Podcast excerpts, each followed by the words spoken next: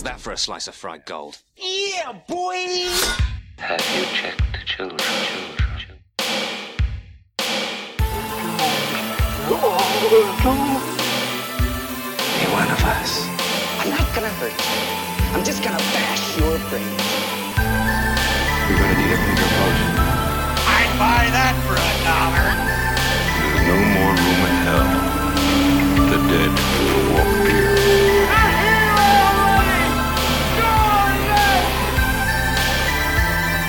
We all a little mad sometimes. I guess everyone's entitled to one good scare. It is weird, like somebody's reaching up and grabbing your chest It's- and or it is giving you a beach. It's Weird Al Nice. giving you a beach. What a way to start an episode. well, hello, and welcome to Cinema Shock. This is a podcast devoted to exploring the stories behind your favorite cult and genre films. I am but one of your humble hosts, Gary Horn. I, Accurate. I'm I'm a butt. I'm a butt. Get Oh. guest. What the hell are you talking about right now? You, you said you're butt one. I'm I'm a I'm Oh, I'm a my butt God. one too. and that is why we refer to him as writer comedian Todd Davis, Oh God. special guest for this episode. I Welcome believe back. maybe Todd. that's why we're the only ones who refer to him. Yeah. and I'm I am your other co-host Justin Bishop. you can't see it, but Justin always puts air quotes around writer comedian. every time. Uh, welcome to week f- uh, four of our. I need. To, I start need to start putting show numbers on these because I keep forgetting how many of these we're doing. We're not even halfway through this series, guys. Uh, hey. We are on episode four of our exploration of the careers of George Romero and Tom Savini, specifically the films that they collaborated on, which is a lot. They did a lot together, which is why we're doing this. It's a lot of fun. So Yeah. this is week four. You guys happy to be here? You guys don't look very happy to be here. no, I'm very I'm very happy to be Todd, here. you're, you're Todd. You're first of all, it's you're wearing a hoodie. Yeah, I'm and comfy. it is- It's, it's comfy is- cozy. It is 90 degrees outside. Is it I, you will notice it notice feels I am chilly not, in I, the room I'm in. I'm I'm not outside. You're wearing a hoodie over your head with your headphones over the hoodie. I have uh It's like 75. I just looked this up. I was exaggerating, Gary. It's still I'm too rocking warm I'm rocking some bedhead. Some, Oh, yeah, Exaggerating is like going up by two or three degrees. You just said 90. It's 75. That is a huge jump. This is irrelevant. This is My irrelevant. imagination takes me to a whole other place. When This is you- irrelevant. The point is that it's too warm for Todd to be wearing a hoodie. That's my point. Uh, well, if it helps, I'm not wearing a t-shirt underneath it Or so pants it's- or underwear. He is he is poo bearing it. Yeah. Listen, there's no better way to podcast. This is Then uh, I'm, I'm gonna start. quality Call, I'm gonna start calling it my podcast, where because that's hands on the pud the whole time. Uh, the Welcome to the Pull on my podcast, everybody. Uh, We're going to be talking about effects and pulling on my pud. Oh man. So let's get into it, guys. So we we touched on this a little bit last week, but one of Savini's most famous like gore effects, one of the most famous gags from Dawn of the Dead, which we talked about last week, is the death of what is referred to as the screwdriver zombie. All the zombies in that movie have names based on what's killing them, etc. Or Do you think the screwdriver zombie died, like became a zombie because of the screwdriver, or was that just like part of the way through somebody stabbed the zombie with a screwdriver? Well, no, he gets stabbed in the head as a zombie with a screwdriver. Oh, that's right. That's right. We talked Okay, about this right. last week, right? Yeah, we, we talked did. about it because that was one of the the gags that Savini had to improvise on set because they it was a continuity issue and they had to figure it out. The So first it- guy they tried it with like completely failed. So go back to last week if you want to hear more about that story. I'm thirsty for a screwdriver. Oh my God, Todd! Mm. Writer comedian Todd Davis, everyone. Thank you. Available for parties and bar mitzvahs and corporate events Not kids' parties. He's not allowed anymore. No, No. he was banned. because of the podcast. So, Jesus. What's happening? so uh, we we talked about this during Dawn of the Dead that a lot of the zombies and a lot of the cast members in general were played by friends of the crew, friends of George Romero's, and the same was the case with the guy who played the screwdriver zombie. It's a friend of theirs who was on set. Uh, another filmmaker from Pittsburgh and another graduate of Carnegie Mellon University by the name of John Harrison. So, Harrison, in 1973, a few years prior to this, uh, he and his friends Dusty Nelson and Pasquale Buba they formed a production company not unlike Romero's called the late uh, Romero's company, the Latent Image, called the Image Works. It's a very similar concept where they were basically doing industrial films, commercials, shooting video for the local uh, public uh, public access channel. They they worked on Mister Rogers' Neighborhood, just like George Romero did. Uh, so they worked together for a few years, and this partnership eventually led to them doing a feature film, and that's the film that we're going to be talking about today. Originally supposed to be released, I should say, I guess, in 1979, a movie called Effects. Okay, let's see a movie. Nobody is going to believe a spurt of blood. They'll believe anything we show them. She's pretty good with that razor, huh? You gotta put her in the movie. Well, I still don't know what to do when he comes in. No, no, you're fine. You're stoned. You're confused.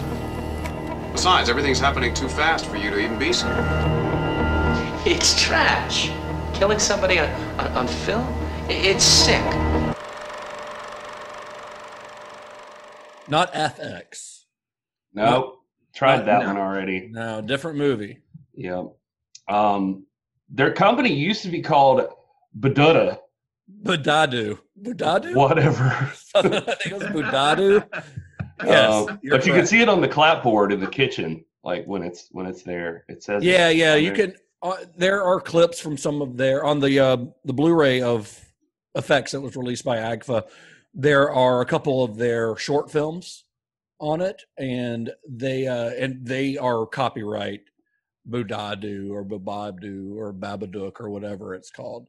Uh, they wisely changed it to the Image Works later on, which is probably a good move on their part. Because Most of Hollywood would be having that exact same conversation. Yes, I mean because we can't remember it right now, so why why will anyone else re- remember your gibberish name like Psychotronic?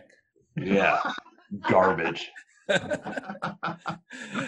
so while they, these guys are shooting commercials, industrials, documentaries, etc., they also started working on these these short films, like the ones I, I mentioned that are on that Blu-ray. And some of these short films are they were just kind of doing them for fun, but some of them are pretty bizarre.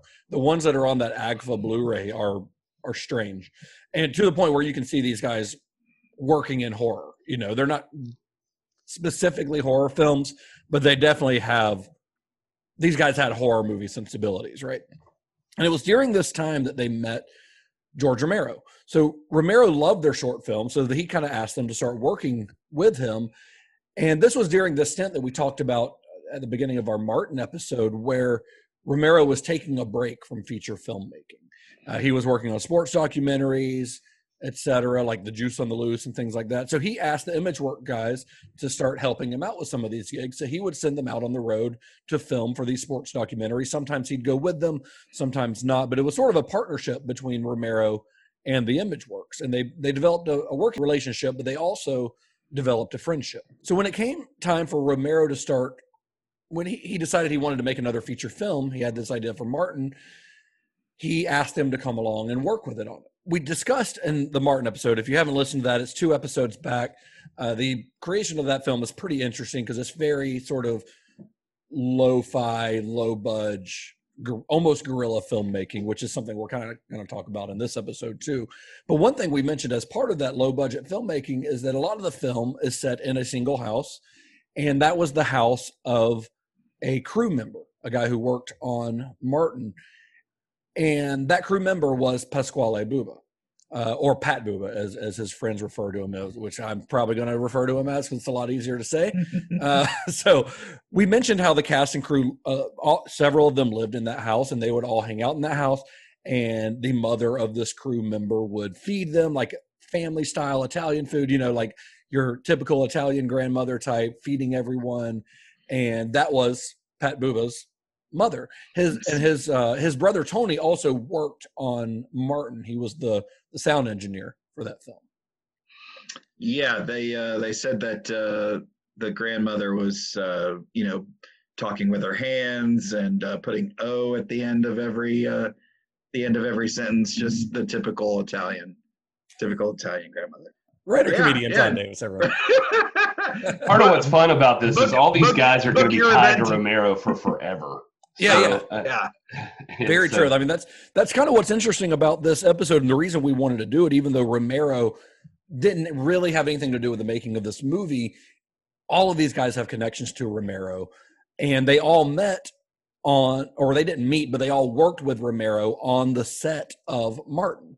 The only one of them that actually has any kind of credit is Pat Buba. He's credited as drug dealer number two, uh, which I assume is in the scene where Martin bursts into that what looks like a just a den of people shooting up and shit, you know, and the cops burst in that scene. I assume it's that scene, but he was drug dealer number two. His brother Tony was drug dealer number one. They both get shot, I believe, in the film. But all these guys were on the set at one time or another, all kind of learning from Romero. He was a about probably about a decade older than them, so they they kind of looked up to him as this like Pittsburgh filmmaker who sort of made it big because by I mean, he hadn't made it big like he would with Dawn of the Dead because he hadn't filmed that yet, but he created Night of the Living Dead and kind of put Pittsburgh on the map as a place where movies could be made.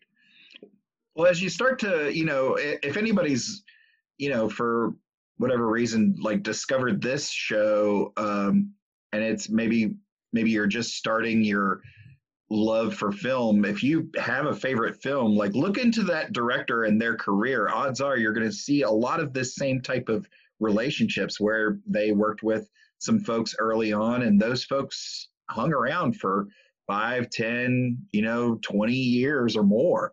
And Yeah, it's it's always kind it's always kind of see it's always fun to see like even as big and as you know uh corporate as those movies can get at the end of the day it's still a lot of friends getting together to make these things just Yeah. like just like our show Yeah, absolutely. I mean, that that's one thing that's so fun about doing the research on this show for me, looking into the making of these films, because you start even when you're not looking for connections, you start finding connections. You start finding ways that these guys are connected to, you know, a movie we might talk about, you know, six months from now or two years from now.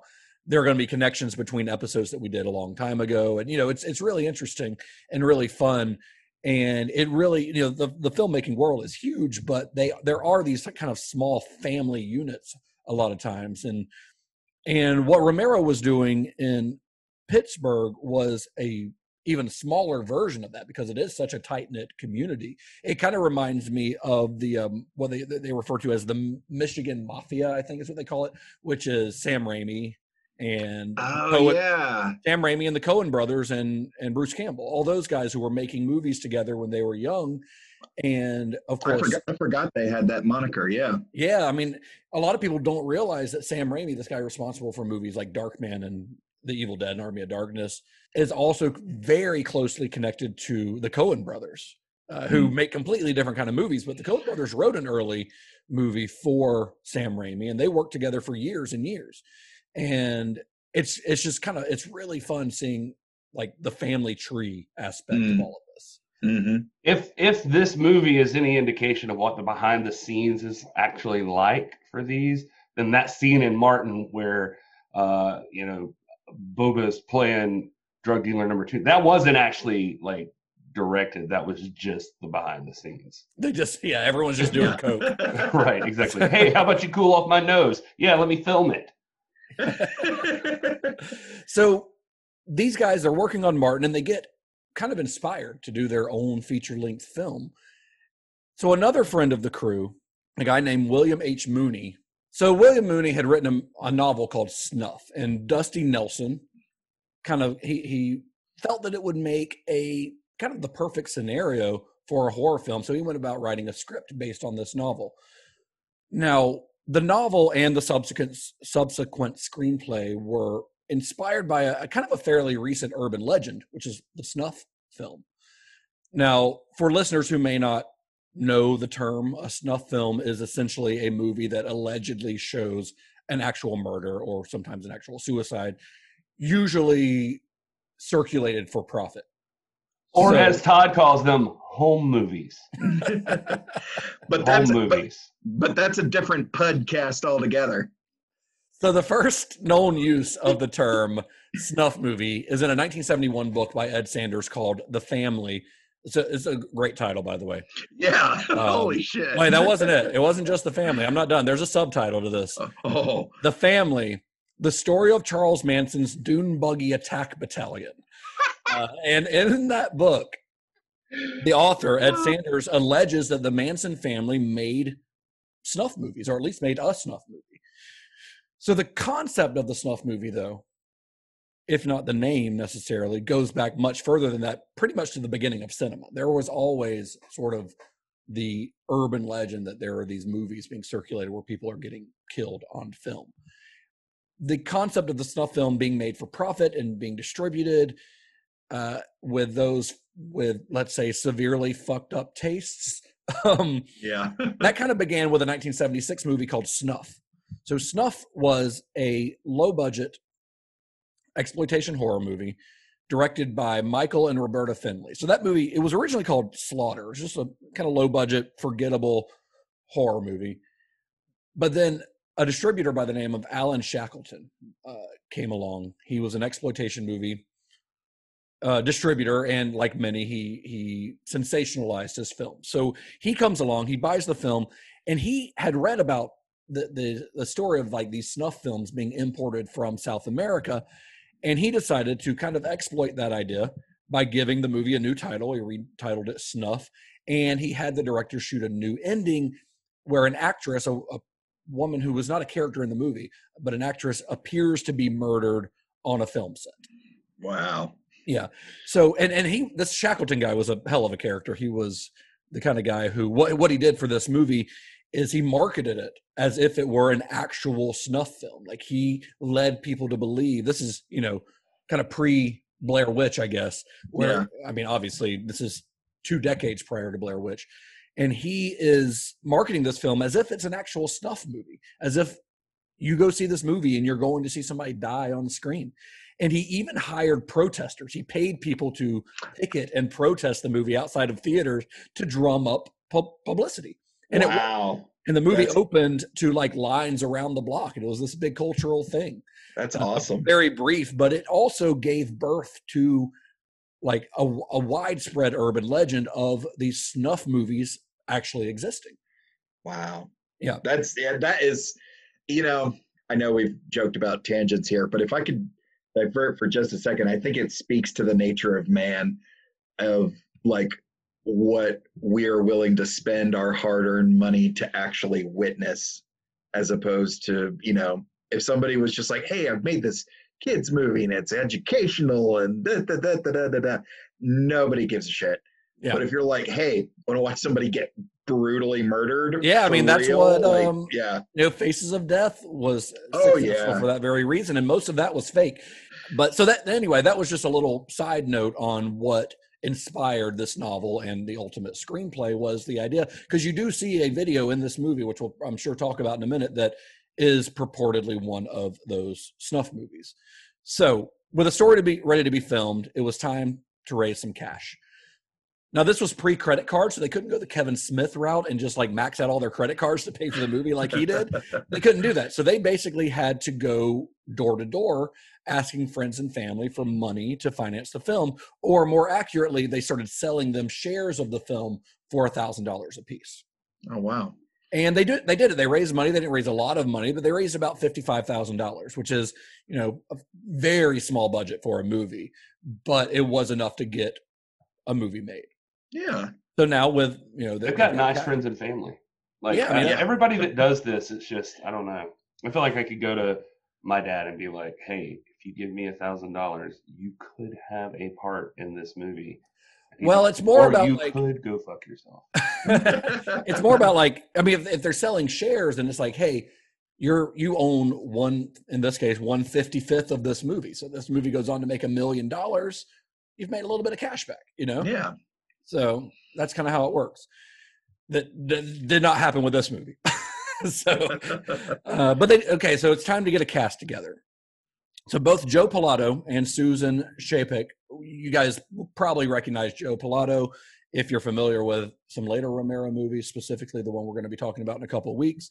But these guys, they're primarily stage actors. Joe Pilato was employed by the Pittsburgh City Theater. He essentially worked for the city government, but putting on plays at the City Theater. And Chapek was a more recent Pittsburgh transplant who actually founded and helped to run a small theater with some friends there in Pittsburgh as well. So they're they're stage actors. They're not necessarily your typical exploitation movie actors. You know, uh, they were skilled actors. I mean, Chapek was a Shakespearean like trained actress. Like she's she had a lot of experience coming into this movie, which makes the scene where she's like quoting Shakespeare, I think, and she's doing a sonnet into the mirror, uh, gives that a little bit more meaning, you know, because Yeah. that was her background. Yeah, reading a little bit about Pilato too. Like he was a transplant out of Boston, I think, um, originally, and uh, had been working in theater there and moved to Pittsburgh because of the scene or something. Uh, I think he was living or something where now it's like an Andy Warhol museum or something. I was reading some interviews. Oh, wow. It's kind of interesting about that. Wow. And I think they're, I think the performances, especially the their two performances in this movie, for a movie like this, which is a very low budget, you know, uh, very cheap horror movie, exploitation movie, the performances by the two, what I, what I would consider the two leads of of Joe Pilato and and Chapek are really good because there's a naturalism to them that is very different from what you normally get in these types of movies, which is sort of bad or over the top acting, you know, or or just plain you know crummy acting. But I think they're really good, especially those two. I mean, there are- there are other good performances in the film, but I think that those two especially are are very good in this, and I think that probably is due to their experience on stage. But I think it adds a lot to the film uh, because this movie could have they most movies like this would very well have employed less experienced actors in these roles Oh, absolutely. Yeah.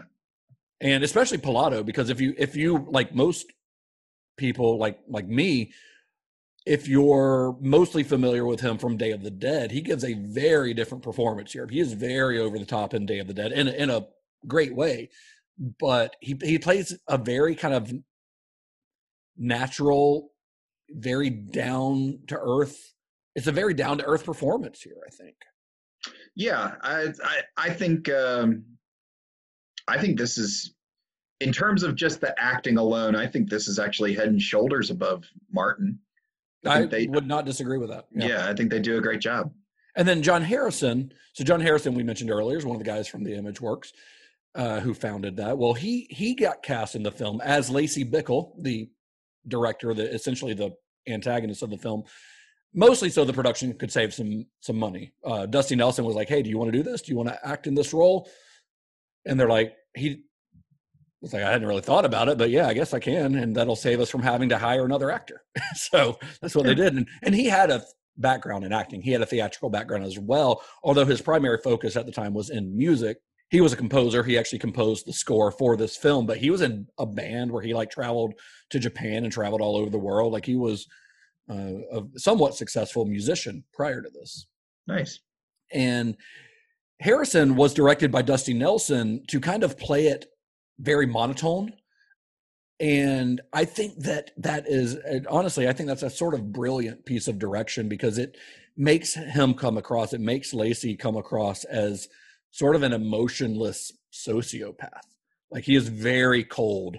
Uh, it- it- he feels like right. He feels like he could be right at home in like a Cronenberg movie to me, honestly. He's definitely my favorite part of this movie. Yeah, it's very chilling. It's a very chilling performance. He's really good, I think. It's kind of Yeah. weird that he didn't do more acting. But Yeah, I, I, you know, in seeing him in a couple scenes where he's just kind of sitting there in a room and there's other people, but he's so he's so relaxed and just quiet. yeah, I, it, it gives even when propositioning a woman for sex. Yeah, it, it, to to me it just kind of it, it gave his character like a sense of power and importance that kind of He certainly was- is self-important. He- right. He, he feels that he feels that he's important. Yeah, but it all that to say like it made his character more menacing. I feel like. Yeah, I, I uh, absolutely agree. And I, so, do you what what do you think's the more awkward um, sex proposal, this or the one from Martin, where where he just says where and Bickle says Lacey Bickle says, "Hey, you want to have sex?" and then or, or Martin who says, "You just you just want me here for the sex." Which do you think is more awkward? I, I don't know. Like I feel like at I least with Martin. Martin, he's he's more uh, innocent sounding about it, and Lacey always just sounds like I don't care about you, but I will I will do you if that makes it will probably help us both out. He, he should. There should have just been like a big sigh at the beginning of it. It's just like, so uh, you want to have sex or whatever? Uh, like I- he's like he's bored with humanity. I also I do think that John Harrison's score for the movie is actually really good too. It's Solid. pretty minimal because he like they couldn't hire like an orchestra. Uh, he plays a piano a lot of times in it, and he also hired. Uh, he had a couple friends that come came in like local musicians that helped out with the score. One guy was playing a flute and makes these like interesting flute noises. But uh, at the end in that chase scene where uh, Joe Pilato's running through the woods, there's this electronic drum machine sound as the main score and it's really cool i think. I think it's a really cool score. Basically like harrison and nelson they, they got a friend to come in who had i mean a drum machine in 1978 was like pretty pretty new technology but they had a friend who had one and they would just kind of direct him like hey do something like wild and crazy here and he would just start like hitting you know it's it's a really bizarre score at the end but i think it ratchets up the tension uh, a good bit. I think it, it adds a lot to those scenes. Yeah, because I think me some, very some frantic yeah, I think subconsciously you kind of equate it to uh, Dom's uh, heartbeat, and then you know because you're siding with him, you you kind of sympathize, and then you yourself start to feel that anxiety. Yeah, yeah, I think I think you're absolutely right. If there's one performance in the film that goes a little bit broad, though, it's Mr. Tom Savini. And we love Right. Mr. Tom Savini, Yeah. but that's his thing. He doesn't do like subtle. He doesn't do nuanced necessarily. That's not what you hire Tom Savini for. You hire Tom Savini to essentially play Tom Savini on screen. Uh, his performance in Martin is honestly probably the most like downplayed performance of his career. Uh, but I, I mean, I think it works in this. I mean, he's, he's supposed to be coked up like the entire movie, right? So I think his performance works really well. Yeah, I think so. I mean, it's For it's that role. definitely- Yeah, yeah, exactly. For that role, yeah, works. Tom Savini's just being Tom Savini in this role. Yeah. Yeah, exactly. Yeah. I mean, I don't know how much cocaine Tom Savini does. I know he smokes a lot of pot, but he talks about that pretty pretty openly. but uh, of course, and Tom Savini was much like John Harrison as an actor, composer slash producer. Actually, Tom Savini is also pulling double duty in this. He's doing not only on screen, but he's doing what he's probably most famous for, which is he's doing the makeup effects. He's doing the gore effects, and there aren't a lot of gore effects in this movie, but the ones that there are that are there are, you know, typically good.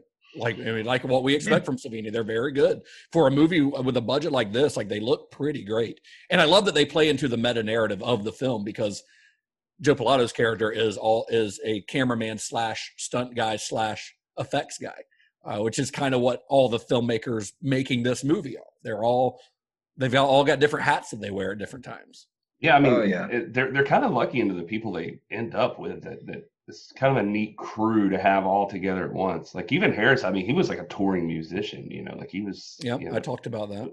Yeah, I'm just I'm just saying he's you know, whatever. Yeah, no, you're right though. I mean, they they've got a there's a lot of talent on set, and guys who would go on to do even more after this. Obviously, Savini, but even some of the other guys did quite a lot of work after this. So one of the budget, or one of the limits of such a low budget uh, like this film is that in 1978 they're shooting on film.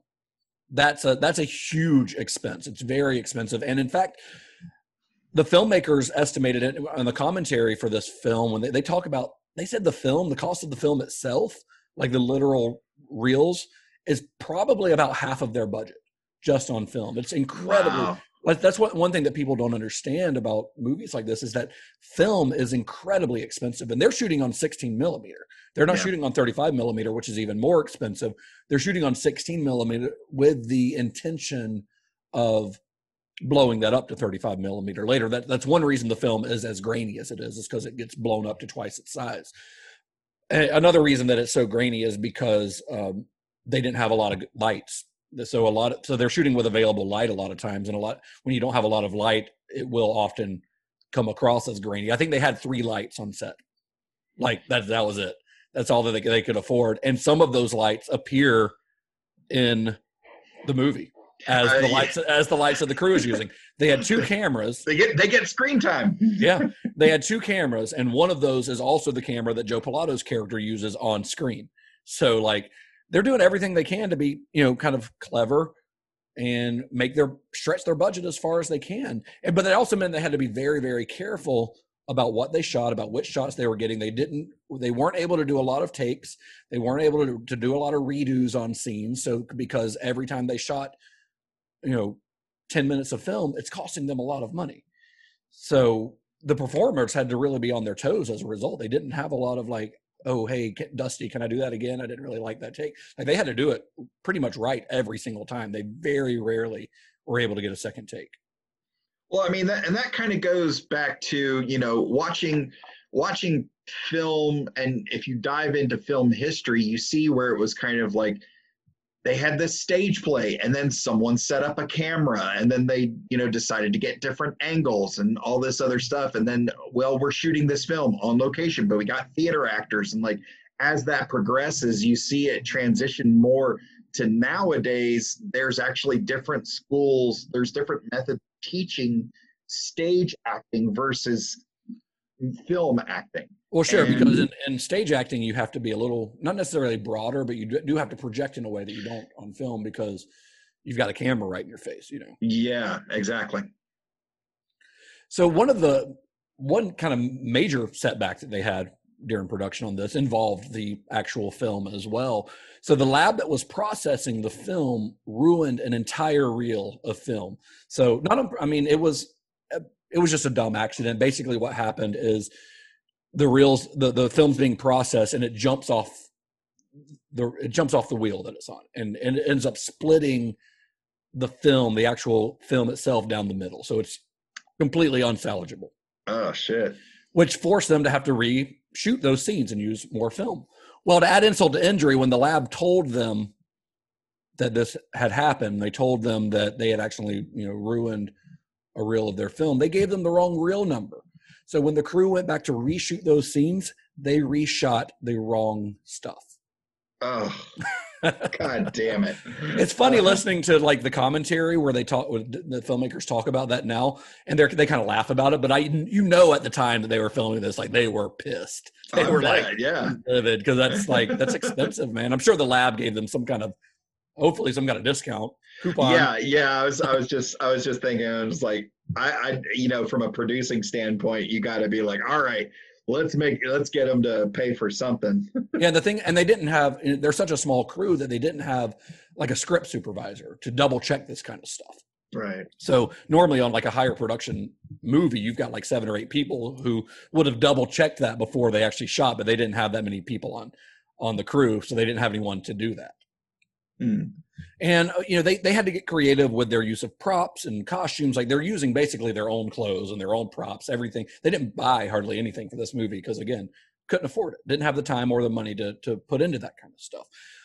But I, I think that it's really interesting that because these meta elements kind of permeate the, the entire film, the production and the film itself, with real life often mirroring art, hopefully without you know anyone getting murdered in real life. So, but this is a small crew living together in this tiny house, making a horror movie about a small crew living together in a tiny house making a horror movie. Like it's really fun. Yeah. And one of the fascinating things about this movie, as I started researching how it got made, is just how much it parallels the making of Night of the Living Dead. Because I actually had that thought as I was watching it. I was just kind of like, this could have easily been about Night of the Living Dead. yeah, because it's you've got a crew, a small crew of filmmakers from Pittsburgh who had been making industrial films and commercials. They're ready to break out into feature filmmaking, so they decide the best move, the most financially stable thing to make is a low budget horror movie. They raise a little bit of money from investors, mostly people they know. The crew moves into many of the crew members live in a small secluded farmhouse where they're also filming on the outskirts of Pittsburgh. And they hire local Pittsburgh actors. They don't go to New York or LA to get actors. They hire local guys. Members of the crew all perform multiple roles. You've got Dusty Nelson, writer, director, cameraman. He shot most of the film. He didn't shoot everything, but he shot probably 90% of it himself. Uh, Pat Buba, producer, editor, sound engineer. John Harrison, actor, executive producer, composer. Tom Savini, special special makeup effects actor. Like everyone's got multiple hats, just like they did on Night of the Living Dead, where you had, you know, an actor who was also a producer, et cetera. You know, uh, uh, Marilyn Eastman, who was an actor slash makeup effects. Uh, it, the parallels are really interesting to me, and I know that happens a lot on small budget movies. I know it probably, you know, we referenced Evil Dead earlier. I'm sure it happened a lot on that as well. But uh, I think it's really fun that this movie, who has such strong connections to Romero, was made in a very similar way from his breakout. Yeah, absolutely. And I mean, it seems like that's kind of the formula for. I mean, I know these guys weren't first time filmmakers, but for a lot of first time and even like sophomore efforts, it's kind of like, hey, you're doing three things on this set or more. And it's, you know, it's the same folks, a lot of locals. Um, so, yeah. So another parallel with Night of the Living Dead is that the big truck explosion at the end of this movie. It's uh, all once again courtesy of Regis Survinski and his partner Tony Pantanello, the same two guys who rigged the truck on Night. If you look in the credits for this movie, they're literally their credit is just it just says explosion and has their names next to it. That was their that was their credit. on the film. Not demolitions experts or anything, just explosion. So you know, it's like I said, it's a very like small, very tight knit community of filmmakers there. Oh, yeah. Well, there's worse things to be credited as. So I guess this is time, Gary. We discussed this last week, but we have to discuss whether we think Todd liked this movie or not. The way this conversation has gone so far, I've I'm questioning what what was originally my assessment was that Todd would not like this movie. But he hasn't he hasn't been too down on it yet. So I'm trying to figure I'm trying to figure out what we think here, Gary. What do you think? Do you think Todd liked this movie? Because last week I said Todd was not going to like this movie. That was my initial thought. Um, I also thought Todd wouldn't like this movie, but right now it sounds like he liked it a lot more than me. So, Todd? All right, Todd, where do you where do you fall, Todd? Todd does not like this movie. yeah, sorry. guys. Guys. Hey, Neither here's- one of you- here- if, if if I can offer this up, I feel about it. I feel about it the same way I feel about Martin. I feel like it's it's full of potential. It, I I get where they were going, but in for for a fairly for what is a fairly short movie, I found myself, and I don't normally do this at all, checking to see how much time was left. I did that four times, and that's not a good sign. Um, I feel like the script was vague. Um, like I said, the acting is better, and that's great. The special effects are on par, you know, for something uh, from Savini in the 70s. That's, you know, that's all good. Um, but just overall, I, it just, it took too long to get going. And I'm, you know, by the time it, by the time stuff really ramped up, it was almost over. And I was like, well, Well, I I think that like the thing is when we're talking about movies like this, these little exploitation movies, these low budget exploitation movies or horror movies, which we'll be talking about regularly, not every week, but these are the types of movies that will come up regularly on this podcast because they're important to the genre. You have to judge them a little bit differently than you would like a major blockbuster or even a, a higher budgeted horror movie because you have to kind of and it's not to say you, they necessarily get a pass but there's there's a different level of of what for me what makes me appreciate a movie like this. And it's not necessarily that it's perfect because part of the charm of a movie like this these these little low budget movies is that they're a little rough around the edges that they're not perfect but they're made with they're made by people who are passionate and I think with a, with a movie like this, you can see that passion on screen, even if the final result is not perfect by any means. Uh, and that that's kind of what makes movies like this special. And there are now there are some exploitation movies that fall into that category that are unwatchable. And this movie is not. This movie is pretty fascinating, even if there are times where the it is paced poorly, and it's not always paced poorly. I just think, like you said, it does. It does. There are scenes where it, it becomes a hangout movie where Yeah. it's just, but I like those scenes where they're hanging out. Like I think those are fun. I think the scene where Joe Pilato is hanging out with the crew and they're doing coke. Like I think that's a really fun scene. Yeah, Uh, I think the thing is though is like you're talking. I mean, all those things you're saying are, are true, and I mean, I think it's possible that you can appreciate that this movie exists. I can appreciate a lot of people's desire to make music. That doesn't mean they make good music or should be rock stars, you know. And I'm not saying that like Tom Savini shouldn't be a rock star. I'm just saying Tom Savini Like- is a rock star. I know. I'm not saying he shouldn't be. I'm just saying, like, if you're asking Todd if he likes this movie, I think it's perfectly acceptable for him not to because Sure. I mean, you're, you're depending allowed on- to like or not like anything. That's Yeah. totally.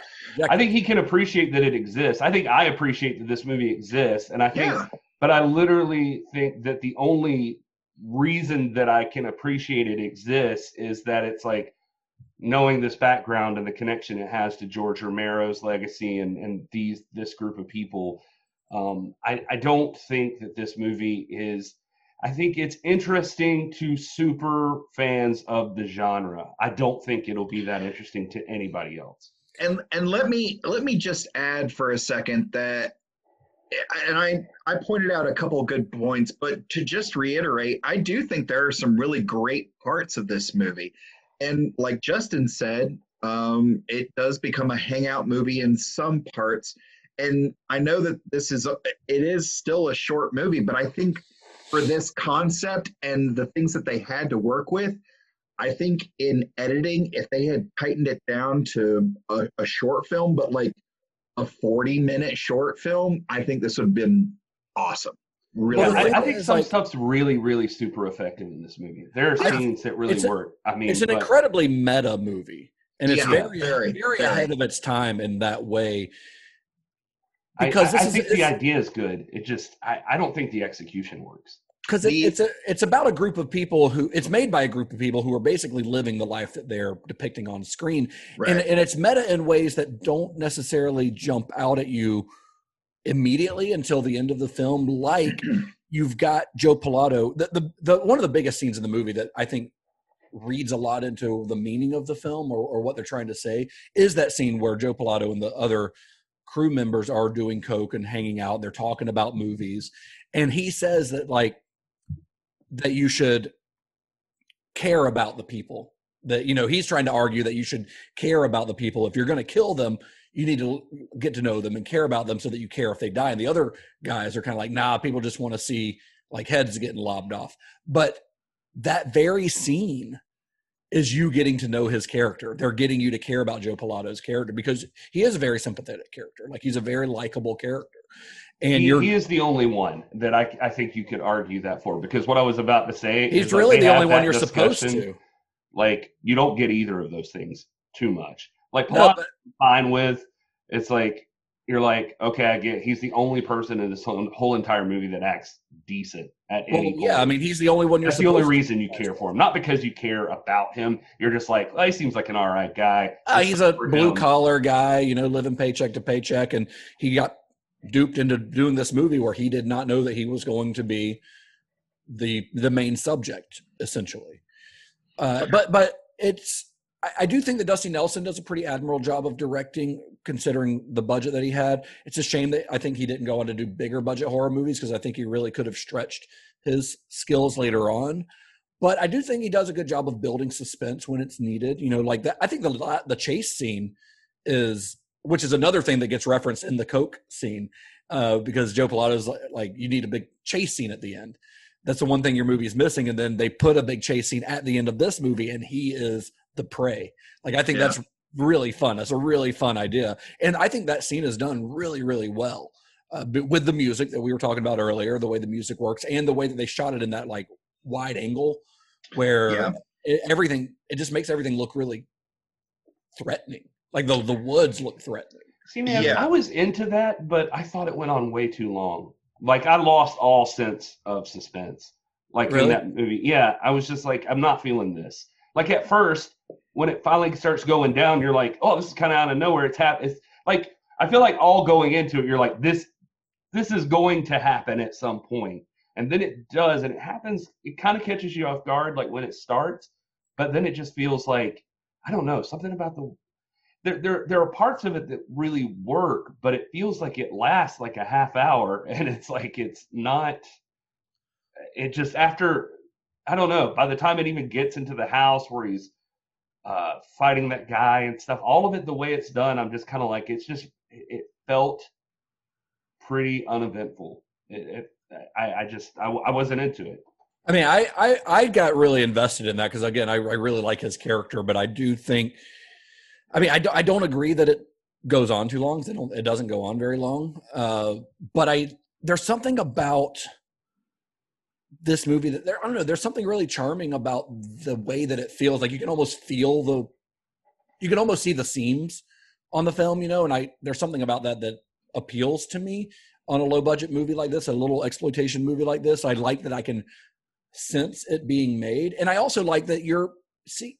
I feel like like scenes where like I keep going back to that one scene, but like the the scene where they're doing coke and they're talking about movies that they like. They're talking about The Omen and The Fury and Night of the Living Dead. Like I feel like those are probably that's probably something that happened on the set of Martin or on the set of Night of the Living Dead. You know, filmmakers hanging out, or even on the set of this movie. Gary, uh, Gary, you Gary, you realize this is Justin trying to tell us that he's doing coke, and he's doing a lot of coke.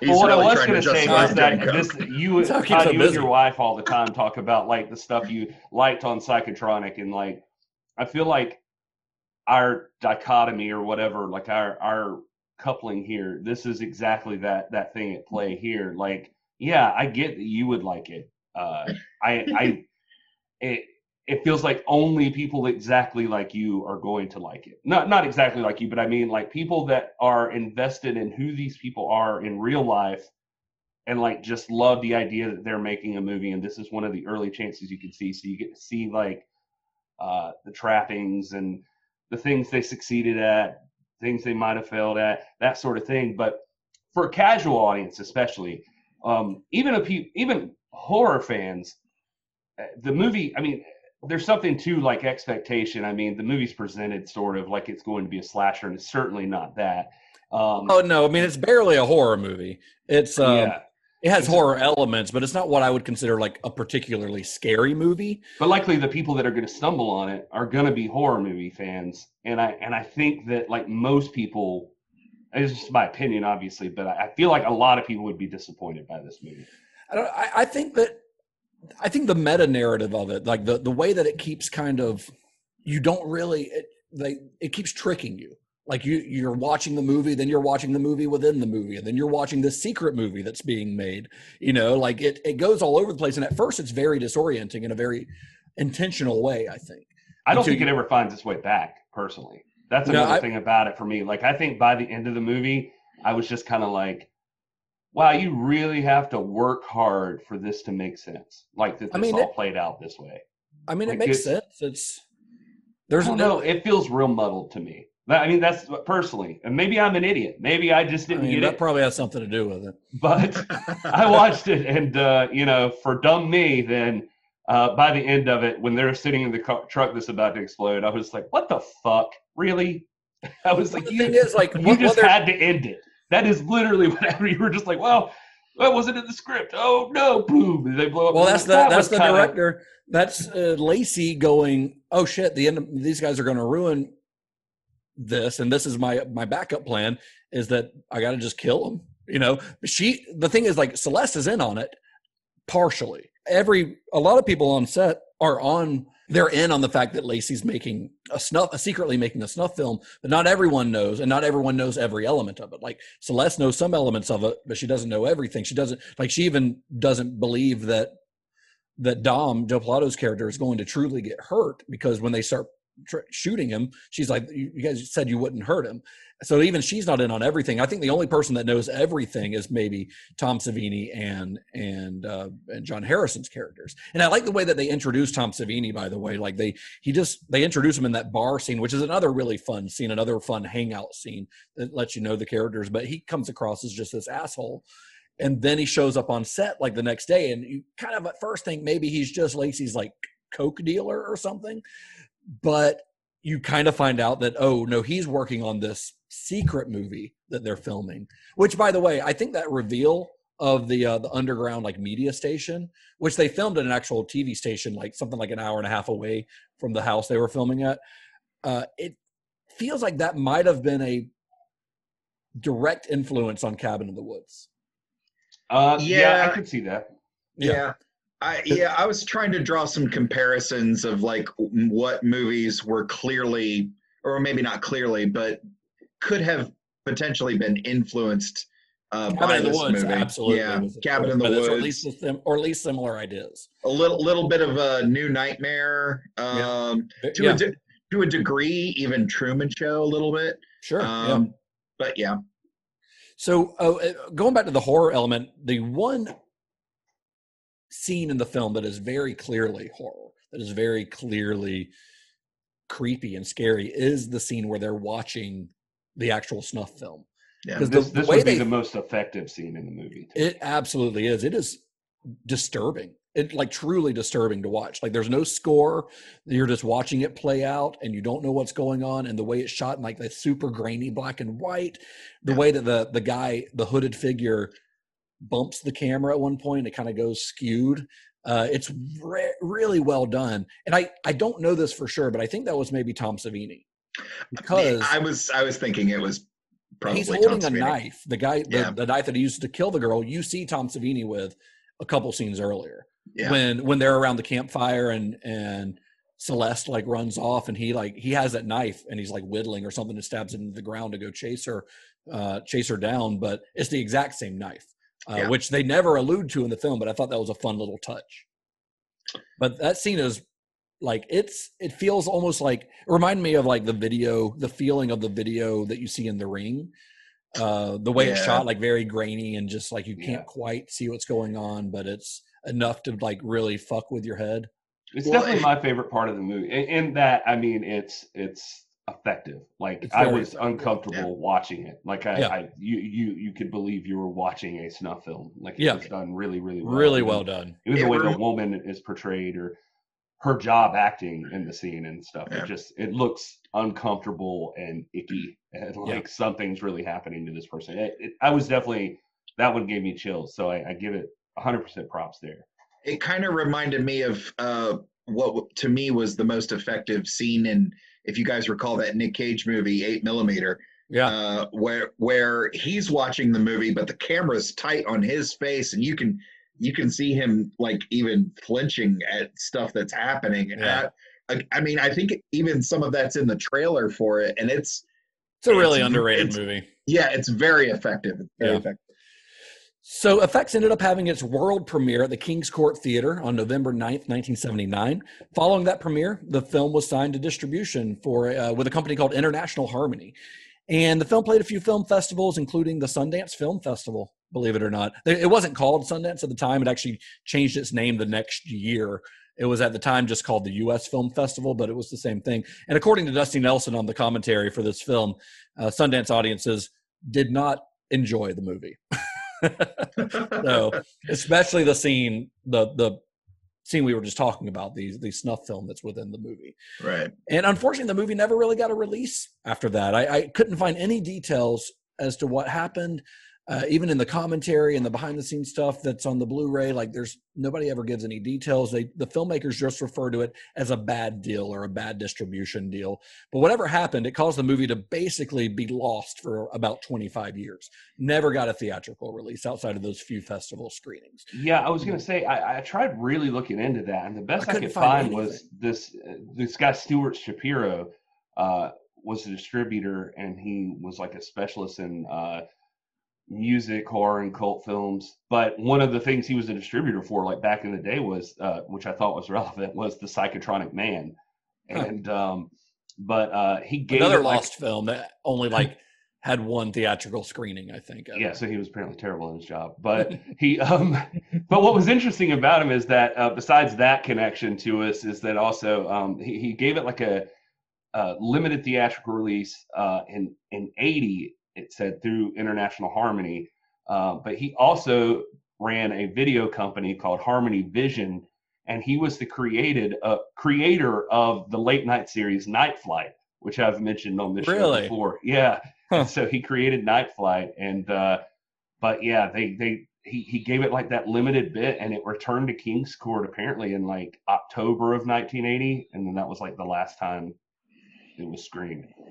Yeah, and until 2004 or so, Synapse Films basically rescued it. Synapse Films, uh, known for distributing uh, lesser known horror movies and lost horror movies, things like that. They they do a lot of really fun exploitation and cult movies.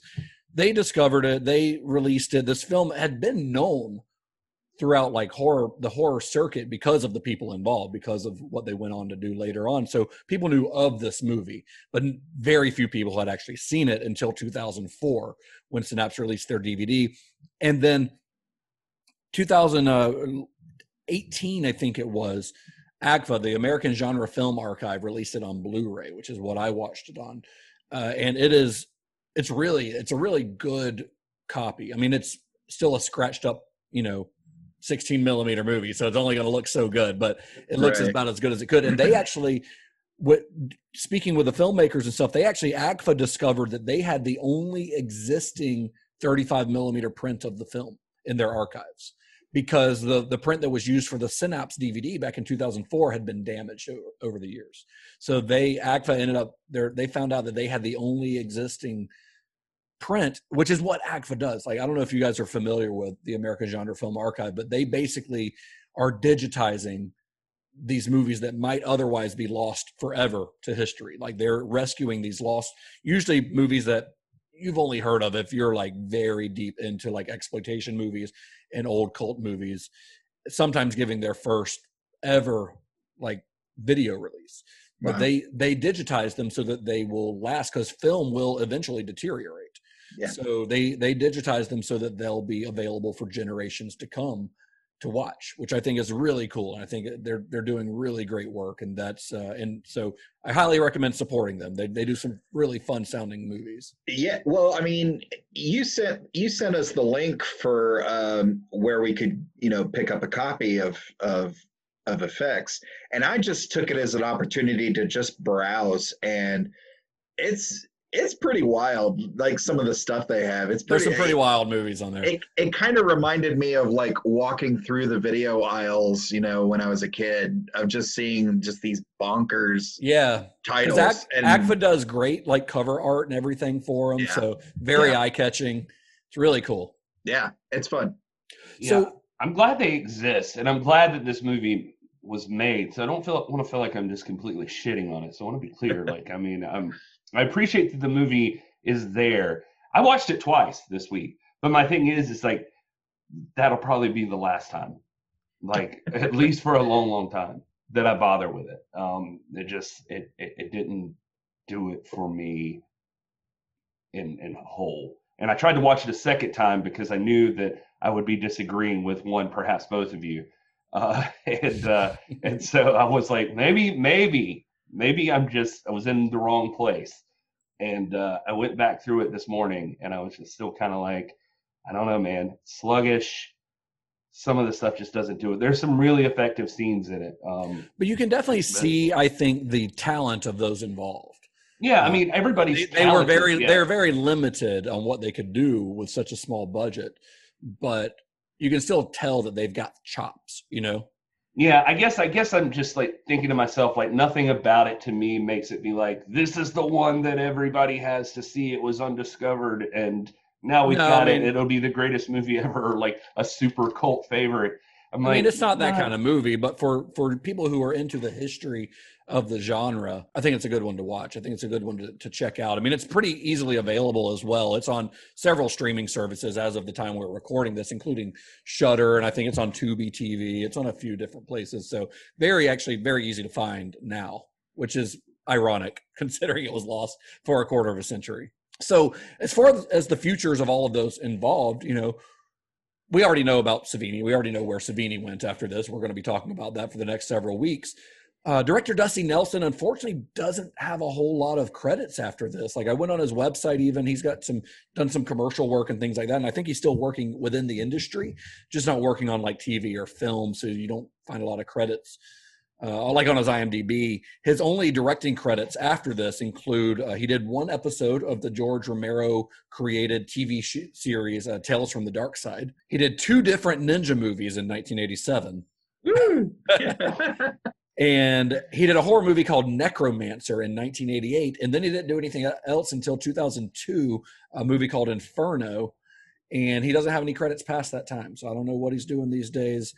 Uh, the other members of ImageWorks teams they had, had a slightly more prestigious careers. Uh, Pat Buba spent the majority of his career as an editor. He, he unfortunately passed away a couple of years ago, but he worked with George Romero on Knightriders, on Creepshow, Day of the Dead, Monkey Shines, Two Evil Eyes, and The Dark Half, among other things, including he was one of the editors of Michael Mann's Heat.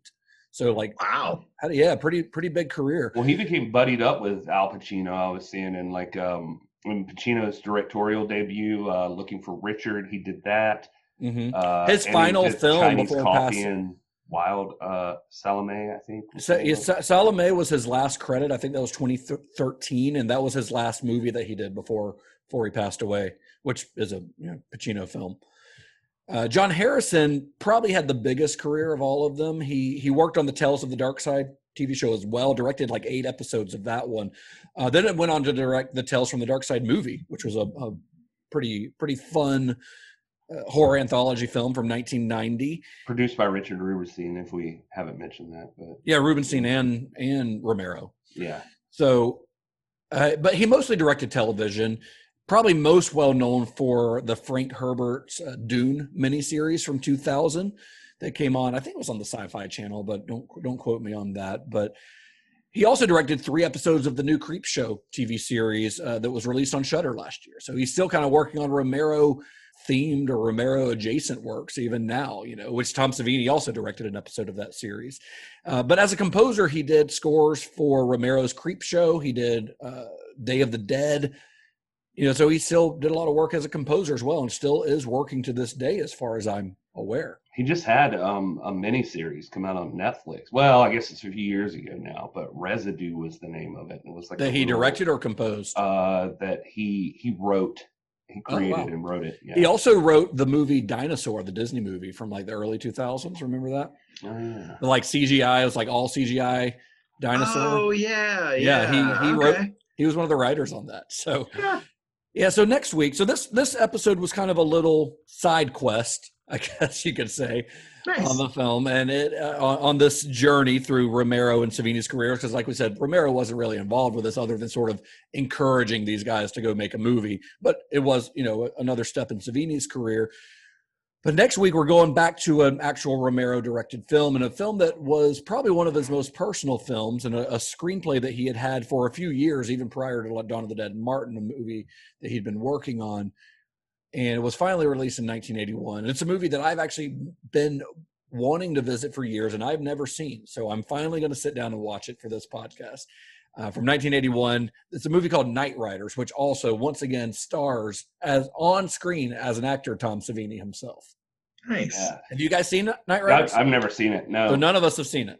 yeah. Heard of it? Heard of it, but Yeah. this will no, be never- interesting never because. I, I think Pat uh uh Buba like you know you, you mentioned it he he edited the it editor, with yeah. Romero that's the first time Romero gave up editing or like shared it I think he ends up Someone else, giving yeah. it up to him by Day of the Dead but uh so it's interesting to see is like you'll you'll see his evolving but did we I, I, I do want to say like I, I really do like Pilato and uh Joseph Pilato like I think he's a really good guy and I- and I, and I'm sorry if you said this but he just died like this this past year Last year, yeah, last Yeah. March. and uh so it, we'll we'll get to his like most famous role obviously is Captain Rhodes but Yes, uh, of course. you know but he he he was he's a really he's he's a good actor i really like him and i was i ended up going down a rabbit hole of, of reading about him this time just because i was like it's cool seeing him up front and center here and uh you know he would like end up rounding out his career like doing like harry cooper from night of the living dead on uh the the origins movie that came out that origins 3d movie Oh, did he? Is he in that? yeah, well, he he he. I mean, I think it's all computer animated, but Yeah, he yeah, does yeah. the voice for Harry voice. Cooper. Yeah, Wow. but he had a, he had a really cool thing, a quote I saw because uh, he ended up, uh, you know, I saw I started reading about he was Dean Martin in Pulp Fiction, like he yes, he in the uh, Jackrabbit Slims. yeah, and Yeah. uh, and he was telling the story in one of the interviews I saw where it, it happened because um, he was originally slated. Uh, God, I wish I could remember the name of the person. Whoever came up with uh, Dusk Till Dawn originally, um, like there were whoever Rodriguez. was- but it, but it wasn't Rodriguez. I was really surprised by this. It was somebody else had it, and it was because of a script from Quentin Tarantino, and it was before Quentin Tarantino knew anyone. And they and you can find this online. They shot a teaser commercial thing for it, like a So somebody else that was going to direct it. Yeah, somebody else was going to direct it, and uh, and I'm, God, I wish I could remember who who it was. It's somebody you'd know, and um, they had it, and they cast Joseph Pilato as the George Clooney character in Oh, wow. was one of the Gecko brothers, and and the trailer is of him playing that role. Like I mean, it's just like him locked away, like Oh wow. downstairs in the basement, you know, when the vampires are trying to get Huh. in. And uh, he was supposed to take that role. And then um, he tells a story about how, like, then Reservoir Dogs happened. And then, uh, and then that blew up, and, you know, people wanted Quentin Tarantino and anything connected to Quentin Tarantino. And then that thing started blowing up, and then he wasn't big enough to be a star there. So George Clooney uh, became the star of that movie. And Wow. he uh he ended up getting a role somehow through all of that uh just as a nice gift as dean martin in pulp fiction and uh he you know but he he had this quote i was reading. And it says there's an old saying in hollywood an actor walks into a studio lot he takes a left he gets run over by craft services truck. Turns right he bumps into a casting director who says you're the guy we've been looking for so you know it could have gone a different direction. Uh, that's fun. So uh, yeah, yeah, he didn't have as big a career as he probably deserved, but we'll we'll talk about that probably a little bit more come Day of the Dead in a few weeks. So I thought it was worth mentioning since he is the likable person in all of this yes, of course, Yeah. yes. Man, I I just looked up this Night of the Night of the Living Dead thing you talked about. It's only got a 3.9 on IMDb, so uh, I'm not not terribly uh, jazzed about about it, but I might have to watch it because one, it's only an hour long, but two, Danielle this, Harris is in it. Danielle Harris and Bill Moseley and Tony Todd are all in it. Oh yeah, Nice. right. Yeah. and Tom Sizemore. It's got some. It's got some good people involved. So um, I don't know. Maybe I'll watch it. Who knows? Maybe. yeah, I we'll do- kept telling myself I'd watch it, but then you have to uh I don't know. You have to bring yourself to do it. So you have to watch it. Luckily, it's only an hour long, so may, that might help. I don't know. I just found I guess whoever I thought it's on Robert Rodriguez HD. Like you can find that trailer from Dusk Till Dawn with Joe Pilato uh, as Seth Gecko, but the trailer was directed by Robert Kurtzman. Oh, really? Wow. Yeah. Wow. And so So anyway, weird. I don't know. Maybe Rodriguez was always tied to it somehow, but uh, it's interesting. I'm sure we'll do an episode on that movie at some point down the line, and we'll talk about it. Well, thank you guys for coming. I think Thanks we're done for- talking about this movie. Thanks for That's what she having. The, the coming uh, part. Yes, Listen, like, or both. listen, I I always come on the podcast. Oh, thank you, Todd. Writer comedian Todd Davis. If you want more, Book now. if you want great content like that 24 hours a day please follow todd at mr todd a davis on twitter and instagram his instagram is mostly pictures of his own face after he gets, Oh, after that- he gets after he gets a haircut or pictures of what he had for brunch this week and my dog. and I'm max I'm- i mean yeah. honestly max is the a plus content on Exactly. Instagram. Exactly. Uh, Gary is at this is Gary Horn on all the places, including Letterboxd. We're all on Letterboxd, we should say, if you want to follow us. I don't know how regularly you guys are using them. I think Gary's keeping up pretty well. Yeah, Yeah. I'm I'm I've fallen behind. I actually need to go and update some stuff. So I just called back up yesterday with anything I had forgotten.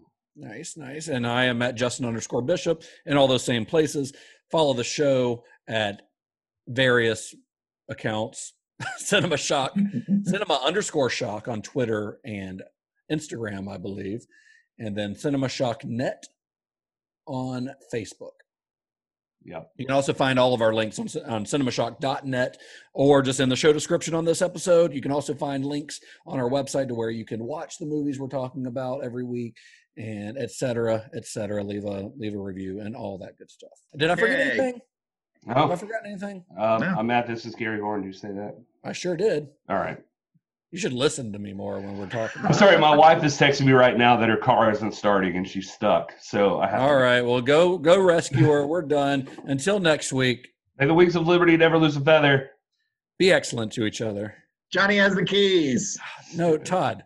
Yep. Hate it. Oh, Until until you figure out what I'm saying. why do we have? to That's what it is. We all What? figured out our own. Yeah, yeah, I figured out mine, motherfuckers. right, whatever. it's bad though. Do I have do I have to write a piece about why I say Johnny Johnny has the keys? If you could write a compelling argument, but I don't know why, why how that's a send off at all.